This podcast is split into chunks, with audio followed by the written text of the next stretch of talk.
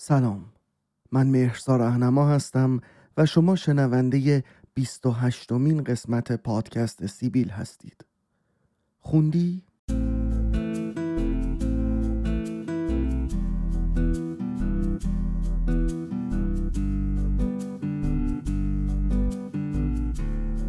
سب کن سب کن سب کن سب کن. یه دقیقه وایسا وایسا وایسا. باز چی شده؟ هیچی بابا هیچی. دو قسمت هی میام این وسطش میپرم اما اول خیلی حال میده. بعد تو هم خودتو بیشتر لوس می‌کنی. خلاصه خیلی حال میده. بگه نه؟ نه واقعا کار نداشتم. تو قصه تو بگو. فقط قبلش گفتم اگه میشه بذار بار من بگم که امروز که این پادکست داره ضبط میشه در آبان 1401 نه تنها جادی هنوز در بنده بلکه امید هرمزی هم که پادکست ورزشی سرخابی رو می‌سازه او هم گرفتار بند و بازداشته و این اپیزود پادکست سیبیل تقدیم میشه به جادی و امید هرمزی پادکستران در بند. ای روزگار رو ببینم سلام عزیز هم قصه من. من مهرسا رهنما هستم و شما شنونده 28 مین قسمت پادکست سیبیل هستید. خوندی؟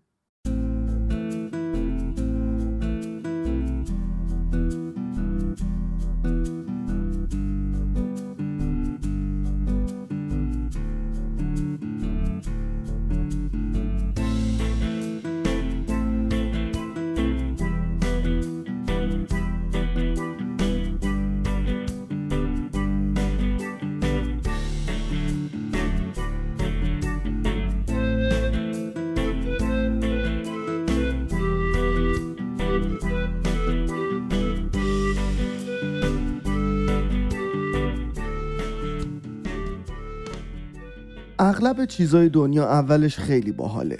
من خودم یکی از بهترین شروع کننده های دنیا هستم. به جز اینکه اول هر چیزی هیجان داره و کلی چیزای جدید همراهش میاره ولی یک دلیل ساده هم داره و اون اینه که هر چیزی اولش آسونه. همین آسون بودن باعث میشه آدم کیف کنه. حتی بازی ها هم همینن. من دو سه سال پیش خودم رو چلوندم و یه Xbox خریدم تا عقده آتاری رو از دلم بزدایم. و پس از تحقیق و تفحص بسیار فهمیدم یکی از محبوب ترین بازی ها Call of Duty ه منم Call of Duty رو خریدم و اولش یه ساعت انیمیشن نشون میده. قصه میگه که نیروهای متفقین در ساحل نورماندی پیاده میشن و خلاصه جنگ در می‌گیره و دقیقا مثل سکانس شروع فیلم نجات سرباز رایان. بعد خلاصه بازی شروع میشه و منم مثلا سربازی هستم از نیروهای متفقین که باید برم آلمانی بکشم. ولی حتی وقتی تنظیمات بازی رو در حد کودکان پیش دبستانی هم می‌ذارم باز تا از قایق پیاده میشم زرت تیر می‌خورم میمیرم. ولی بقیه بازی ها آسون ترن حداقل اولش چند مرحله آدم میره جلو فکر می‌کنه به به چه قهرمانی بودم من خودم خبر نداشتم. بعدش سخت میشه. منم معمولا بیخیال میشم چون چرا آدم باید وقت بذاره؟ هی ببازه هی یادش بیاد خنگه خب میرم یه بازی جدید پیدا می‌کنم که چند مرحله ببرم کیف کنم. یه فیفا 2020 هم دارم که باز تنظیماتش رو در حد کودکان کم توان ذهنی گذاشتم و از اونجایی که آرسنالی هستم میرم با آرسنال همه جهان رو می‌برم و پر میشم از افتخار.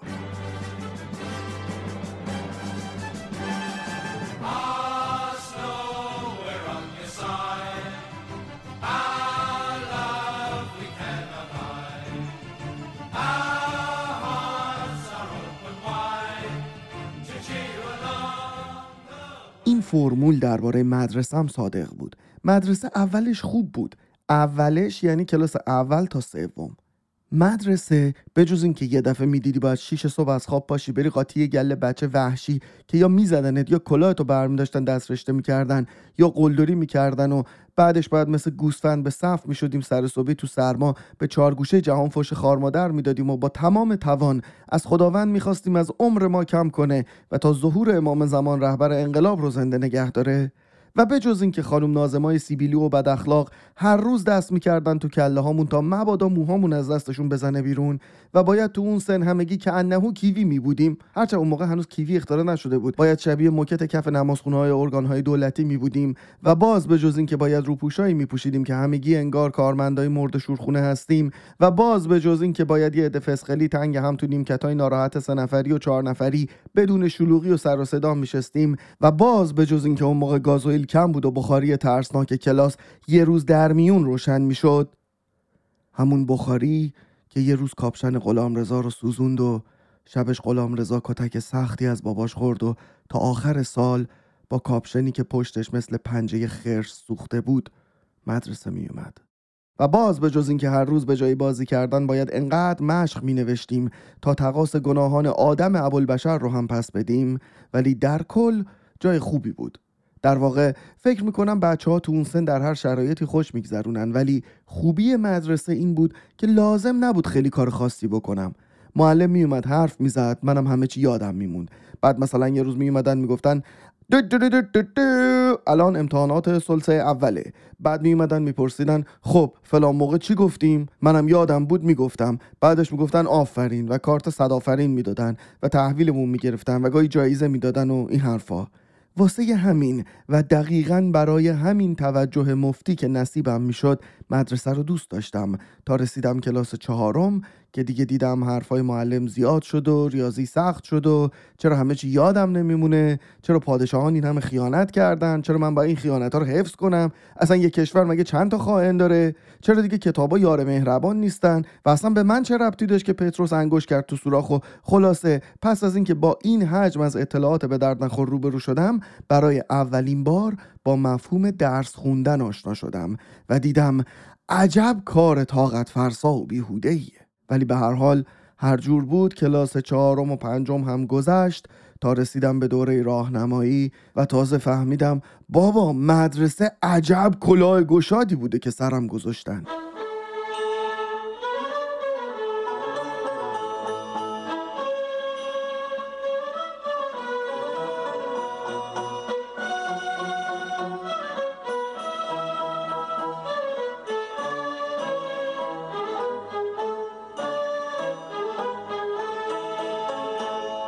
مدرسه جای خشنی بود که توش باید همش درس میخوندم و نماز میخوندم و نمیخندیدم و تو راه رو زیر آواز نمی‌زدم و درس میخوندم و امتحان می‌دادم و درس میخوندم و آخرش هم نمره ها همه به زور به دوازده سیزده می‌رسید و باید جریمه می‌شدم که چرا درس نخوندم و همش بازی می‌کنم و چرا نظم مدرسه رو به هم می‌زنم و چرا تو راهروی مدرسه زیر آواز می‌زنم و کلا دوران راهنمایی به این شکل گذشت که در مجموع سه سالش من دو سالش رو بیرون کلاس دم در دفتر مدیر بد اخلاق و همیشه عصبانی مشغول تحقیر شدن بودم.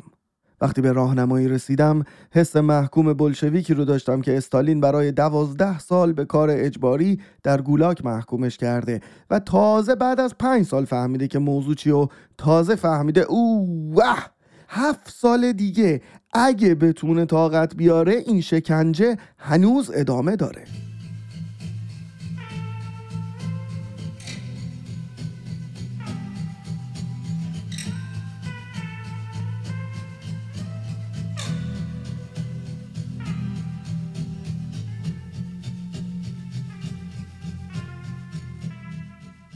یکی از مصیبت هایی که در دوران تحصیل گریبان ما درس نخونا رو می‌گرفت مصیبت امتحان بود.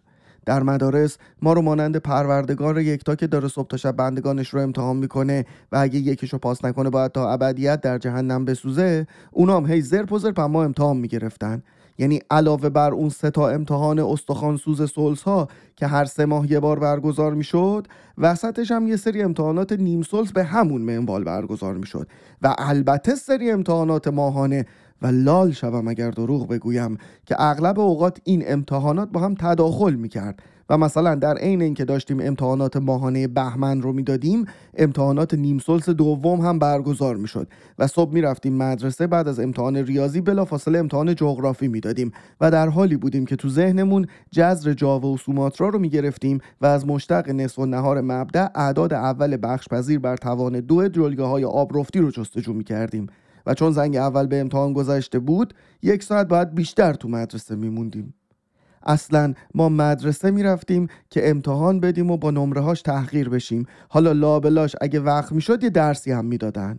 و من هنوز نفهمیدم این همه امتحان برای چی بود.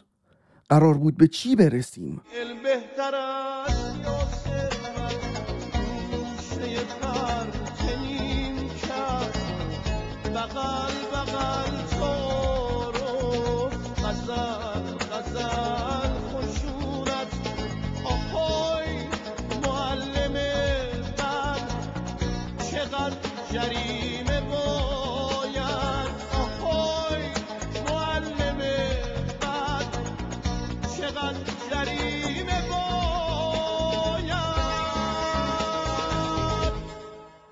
اون وقتا می‌گفتن باید معدل بالای 19 و 75 بیارین تا تازه بتونین تو کنکور ورودی مدرسه انرژی اتمی شرکت کنین.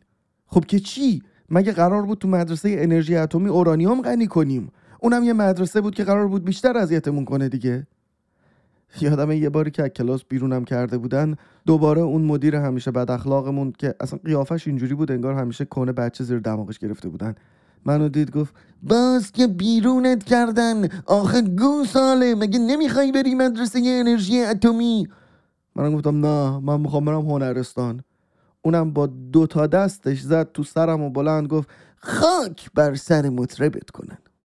حالا اینا به کنار می‌خوام بگم این همه امتحان که می‌دادیم بازم من یکی حداقل از امتحان میترسیدم.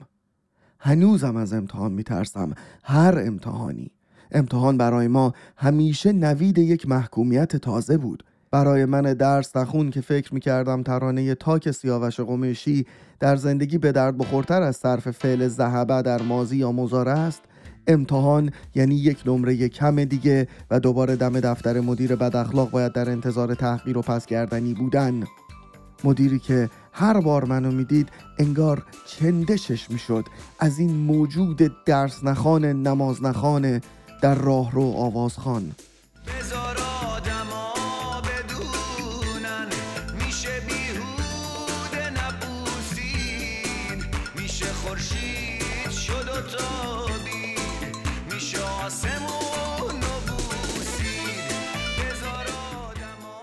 توی دوره راهنمایی بین یه عده بچه درس خون بودم که نمره های خوبی می‌گرفتن و نماز میخوندن و تو راهروی مدرسه ادای اندی در نمی آوردن و این باعث می‌شد آدم کلی احساس تنهایی کنه.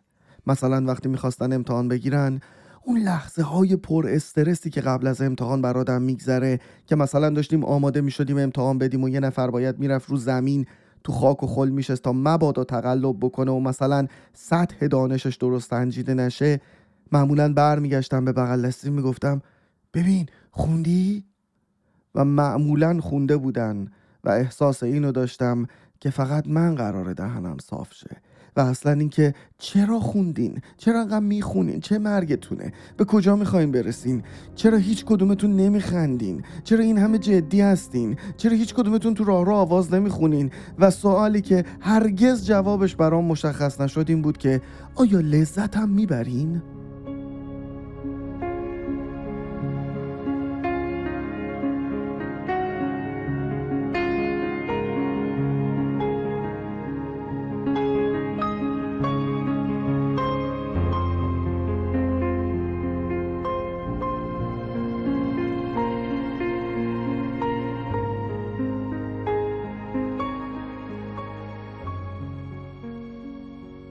وقتی رفتم هنرستان وضعیت بهتر بود. تو راه رو می‌زدم زیر آواز و ادای اندی و در می آوردم و هیچ هم شاکی نمی‌شد. تنگ قروب دلم گرفته چشمای نازت منو گرفته. چشمای نازت مونده به یادم. تو قد دوری تو من ندارم. نهایتا نازممون از همون جایی که بود داد می‌زد. کرخر آرام باش.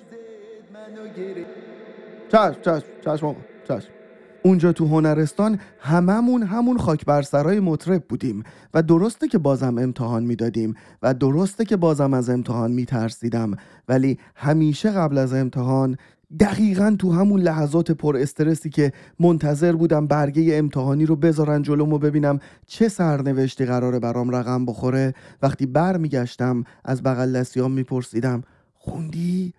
معمولا اونا هم می‌گفتن نه. یا وقتی ازم میپرسیدن خوندی؟ خوشحال می‌شدم. می‌گفتم نه. همین نه ساده یه قوت قلبی می‌داد که خب انگار در این بدبختی پیش رو تنها نیستم. انگار دوتا یا چند تا آدم بدبخت کنار هم بهتر از یه آدم بدبخت تنها بود و به هر حال تا حدی تحمل اوضاع بدبختی رو راحتتر می‌کرد. ما در اون لحظات هممون می‌دونستیم قراره یه بلایی سرمون بیاد ولی انگار همین که می‌دونستیم قرار سر هممون بیاد ماجرا رو حل می کرد اون پرسش و پاسخ دو کلمه ای انگار جادو می کرد خوندی؟ نه.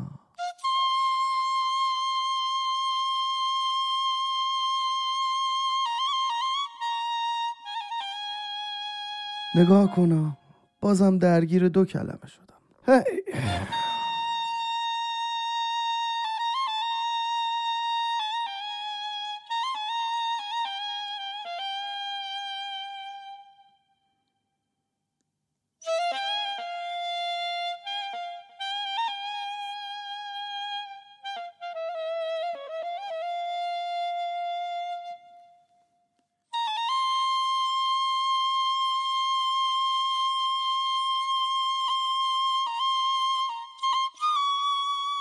این روزا در آبان سال 1401 تو روزایی که حدود دو ماه هممون اسفند رو آتیشیم خیلی پیش میاد که به هم زنگ می‌زنیم از هم خبر می‌گیریم و با هم شرایط رو تحلیل می‌کنیم.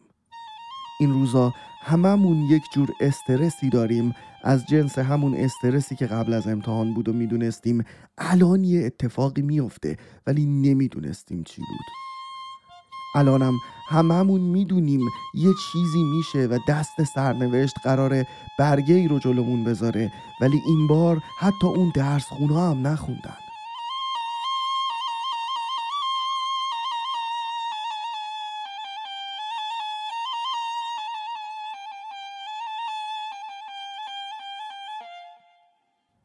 این روزا که با هم حرف می‌زنیم انگار از هم می‌پرسیم خوندی؟ و منتظریم به هم بگیم نه. منم نخوندم تا شاید تحمل این وضع رو آسون تر کنیم و حقیقت ماجرا اینه که میترسیم. میترسیم این بار گلوله خشم نظام قرار تو قلب کدوممون بره؟ باتوم عقده کدوم برادری قراره تو صورت رویامون بخوره؟ تن کدوممون قرار ساچ مزار بشه؟ کدوم خانواده ای امشب فرزندش بر نمیگرده خونه و پدر مادرش دارن دعا می‌کنن؟ کاش گرفته باشنش کاش زده باشنش کاش فقط نکشت ما این روزا عاجزانه از هم می‌خوایم که همدیگر رو حمایت کنیم. ما این روزا بیشتر از هر وقت دیگه ای به مهربانی با هم نیاز داریم و درسته که هممون میترسیم و درسته که نمی‌دونیم به قول حافظ این جهان سست نهاد این عجوزه این عروس هزار داماد این بار چه خوابی برامون دیده؟ ولی هر چی باشه همین که با همیم انگار بهتره. پس بذار بازم بپرسم که دلم راحت تر بشه. خوندی؟